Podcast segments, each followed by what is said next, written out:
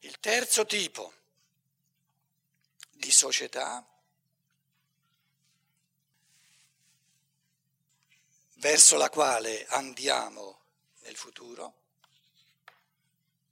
una società ideale se vogliamo, no? che, che risolve sempre di più i problemi sia del bambinismo del primo stadio, sia dell'egoismo che frammenta l'umanità, che la, proprio la, la disgrega del secondo stadio, è una società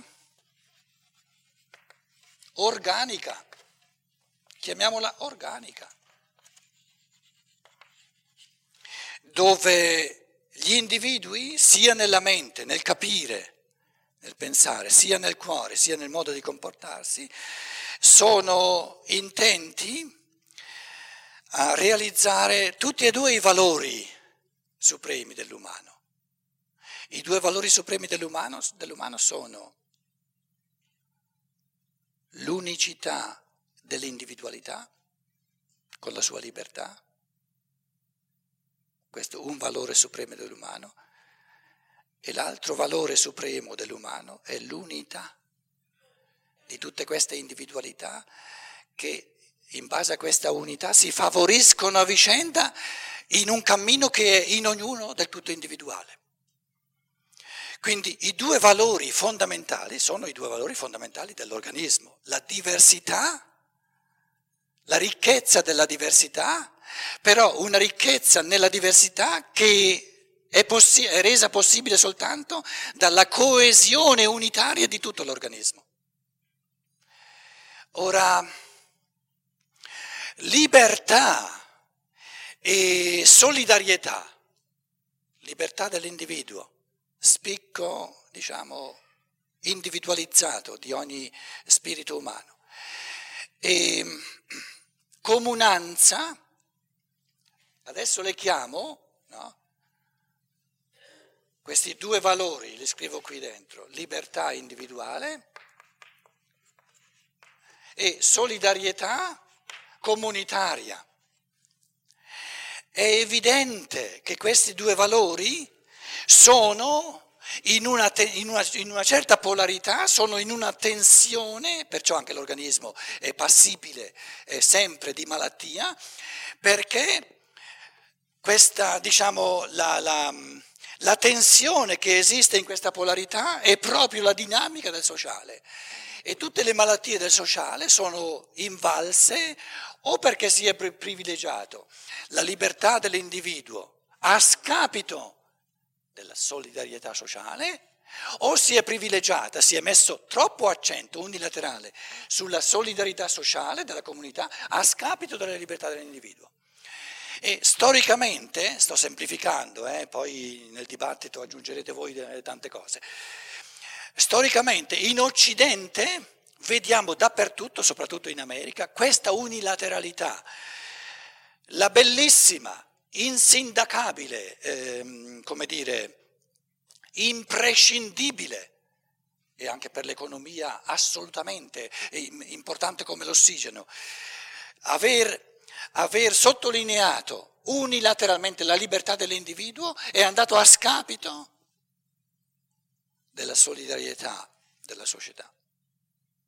Quindi vediamo nel capitalismo eh, occidentale, nell'insieme ovviamente, non in chiave di teoria, le teorie possono essere dappertutto molto belle, guardiamo a ciò che è diventato reale, un'enorme unilateralità dove tante persone che magari meno, hanno meno talenti, meno talenti del tipo che sono richiesti in un'economia materialistica dove l'accento è sul soldo, fanno veramente fatica a sbarcare il lunario.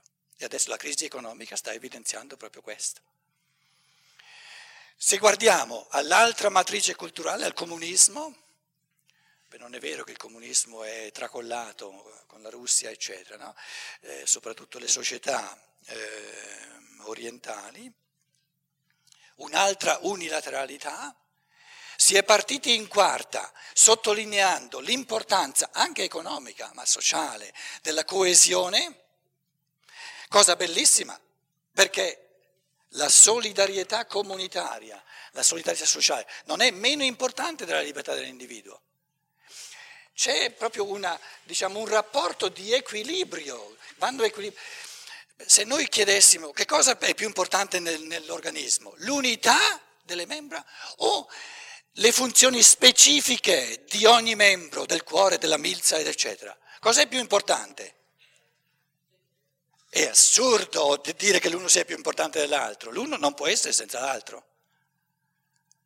L'uno non può essere senza l'altro, quindi non si può dire quali sono, sono più importanti tutti e due.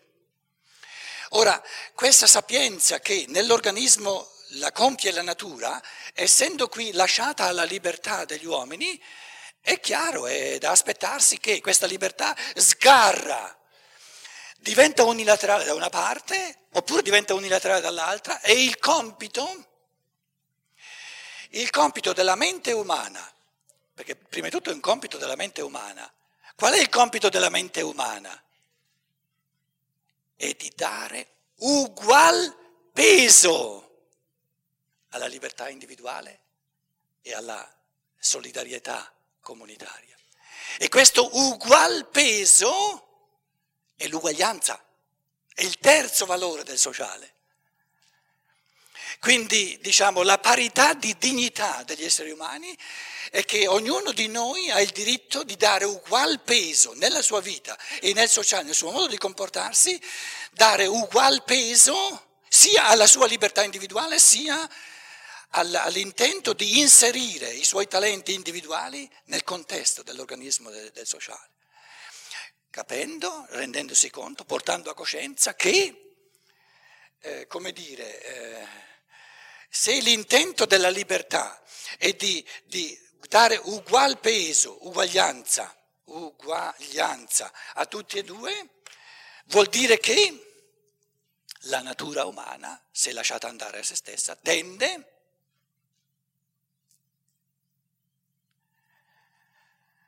quando parlo di me, la natura umana tende, quando io parlo di me, a sottolineare la mia libertà individuale e quando parlo dell'altro, cosa viene spontaneo per natura? Di sottolineare i suoi doveri di solidarietà con me. È ovvio, no? Ognuno lo fa spontaneamente. Per quanto riguarda me, la cosa più importante è la mia libertà e per quanto riguarda te, la cosa più importante sono i tuoi doveri nei miei confronti. E l'altro cosa fa? Esattamente lo stesso. L'altro mi risponde, eh sì, però per quanto riguarda me, eh, io sono la cosa più importante, la mia libertà è la cosa più importante. E per quanto riguarda te, sono i tuoi doveri nei miei confronti la cosa più importante. E allora siamo pari e troviamo l'uguaglianza. Rientriamo nell'uguaglianza. Però ci rendiamo conto cioè stiamo cercando di portare a coscienza a livelli forse finora non, non così schietti, non così lucidi, no? la dinamica del sociale, perché ci salveremo nel futuro soltanto se capiamo queste cose, nei loro fondamenti e se la mente umana, in base a una conoscenza sempre più chiara, diventa capace di gestire le cose. Perché se io non ho ancora capito, non ho neanche afferrato che è normale che io, quando penso a me stesso, insisto maggiormente sulla, sulla, mia libertà, do peso alla mia libertà, perché quello che vivo e la mia non libertà la vivo io, e non do altrettanto peso alla libertà altrui. Perché un individuo sano non può dare altrettanto peso alla libertà altrui? Perché non è la sua. La non libertà dell'altro non la vive lui. Quindi è chiaro che alla sua libertà ci deve pensare lui.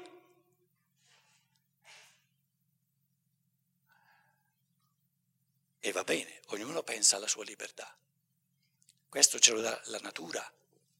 Però se, se ognuno in base al comportamento spontaneo naturale insiste sulla sua libertà, omettiamo la solidarietà. E perché è più facile insistere sulla mia libertà anziché sulla mia solidarietà verso l'altro? Perché sottolineare la mia libertà viene spontaneo, viene per natura. E sottolineare, rendere importante la libertà altrui, che io posso favorire in chiave di amore, di solidarietà e conquista della libertà. Quindi in un certo senso si può avere più gioia a favorire la libertà altrui che non a vivere la propria. Un paradosso. Perché vivere la mia libertà, goderla, difenderla, viene spontaneo, ognuno lo sa fare, ognuno a modo suo, però ognuno lo fa. Ma dare peso, rendere sacra, addirittura divina, la libertà altrui, dagli spazio, dagli gli strumenti, eccetera, siccome questo non me lo dà la natura, ma me lo conquisto per libertà, per amore, può darmi ancora più gioia. Ieri ho citato il famoso proverbio italiano e qualcuno giustamente mi ha fatto presente che io vivendo in Germania l'ho citato a schiovere, dicono a Napoli. Ho detto chi fa da sé fa per tre, invece il proverbio dice chi fa per sé fa per tre, mi è stato detto. Com'è? Fa per tre. Invece il proverbio dice chi fa da sé fa per tre. Allora, chi fa da sé fa per tre, da sé. Faccio un po' di spazio qui. Chi fa da sé. Da sé significa da solo, capito? Senza, senza il consultorio che gli dice come deve fare le cose. Lasciami fare da me, voglio fare da me. Chi fa da sé fa per tre. Questo proverbio ha la sua legittimità è giusto nel campo dei talenti ed è tutto sbagliato nel campo della, della, diciamo, della solidarietà.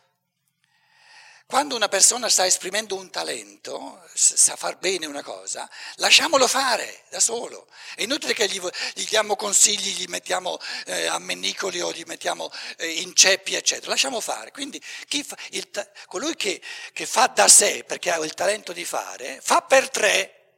Quindi facendo da sé, liberamente, secondo il suo talento, fa, agisce per la collettività, fa per tre. Se noi invece lo intendiamo nel senso che, eh, come dire, è indipendente, fa da sé anche in campo economico, allora diventa un'assurdità.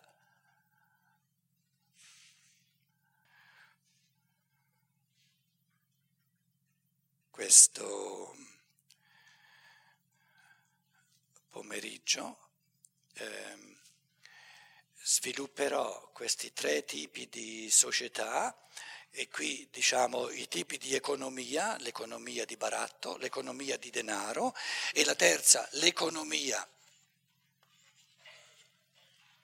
Come la chiamiamo la terza? Economia organica.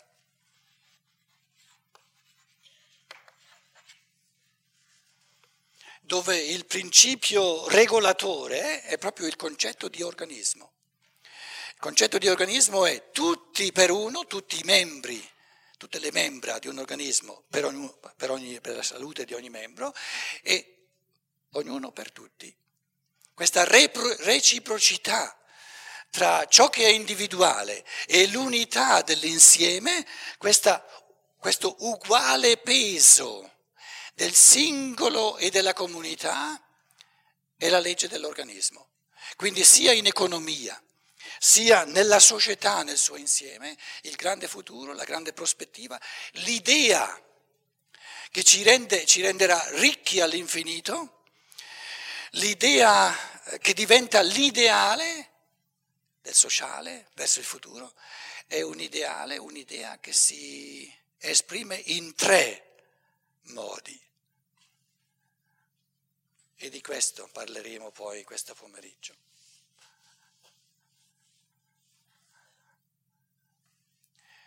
L'idea dell'uomo comporta tre idee, la libertà dell'individuo, del singolo, perché ogni individuo è un mondo unico, irripetibile, destinato a fiorire, destinato a svilupparsi, perché sarà in grado di immettere nell'umanità, nell'organismo dell'umanità, forze che nessun altro può immettere. Il terzo valore, la terza idea fondamentale, polarmente opposta, quindi che deve essere in tensione con la libertà, è la solidarietà se volete l'amore, libertà e amore. Libertà è vivere per sé, realizzare se stessi. Amore è vivere per l'altro, aiutare l'altro a realizzare se stessi. Io non posso realizzare l'altro, però posso mettergli a disposizione tutti gli strumenti necessari, e sono tantissimi, perché lui possa realizzare se stesso. E la dinamica, la tensione di questi due valori dell'organismo, che sono lo spicco, le funzioni diverse, la varietà di tutti gli organi, di tutti i membri e la solidarietà dell'organismo che è unico, della, della, della, della salute, e l'uguaglianza, l'uguale peso da dare alla libertà e alla solidarietà questa arte dell'umano, questa arte del sociale, di triarticolare sia l'umano sia il sociale, è l'arte di tutte le arti perché comprende, diciamo, eh, comprende tre idee fondamentali, libertà, uguaglianza e solidarietà, che vanno comprese in un modo tale che se l'essere umano capisce che in teoria, uno, due e tre, si contraddicono a vicenda, che dove c'è libertà, dove c'è libertà non ci può essere solidarietà, perché allora non c'è libertà. E dove, soli- dove ci deve essere solidarietà non ci può essere libertà. Capire questo?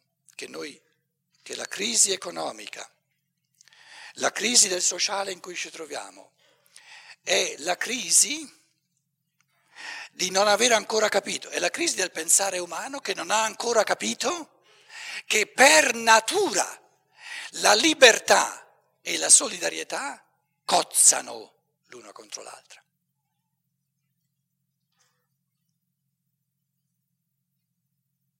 Per natura si escludono a vicenda.